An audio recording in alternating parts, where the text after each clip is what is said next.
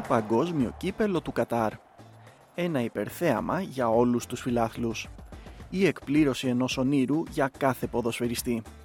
Μπροστά στα φώτα της δημοσιότητας όμως, δύσκολα αποκαλύπτονται οι κόποι, οι δυσκολίες και οι θυσίες που καταβάλει στη ζωή του ένας άνθρωπος που επιδιώκει καριέρα στο κορυφαίο επίπεδο του ποδοσφαίρου.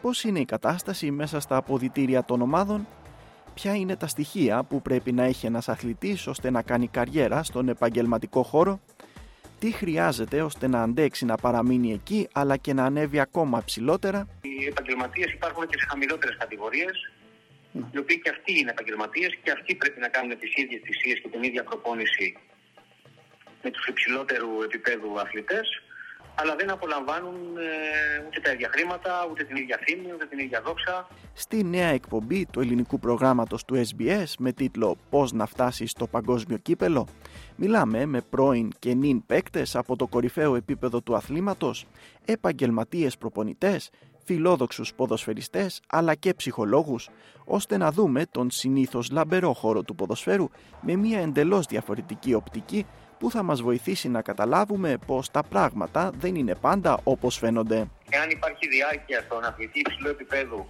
ε, στην απόδοση με αποτελέσματα, με, με στατιστική, με νούμερα δηλαδή τα οποία αποδεικνύουν ότι όντως ε, ε, ο, ο εκάστοτε αθλητής, ο αθλητής βρίσκεται στο υψηλό επίπεδο, θεωρώ ότι από εκεί και πέρα η κάθε αδικία ε, πάει στην άκρη και παίρνει ο καθένας στο τέλος της ημέρας αυτό που του αξίζει.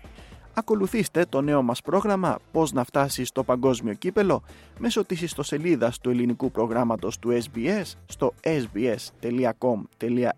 κάθετος Greek ή μέσω της εφαρμογής podcast της προτίμησής σας.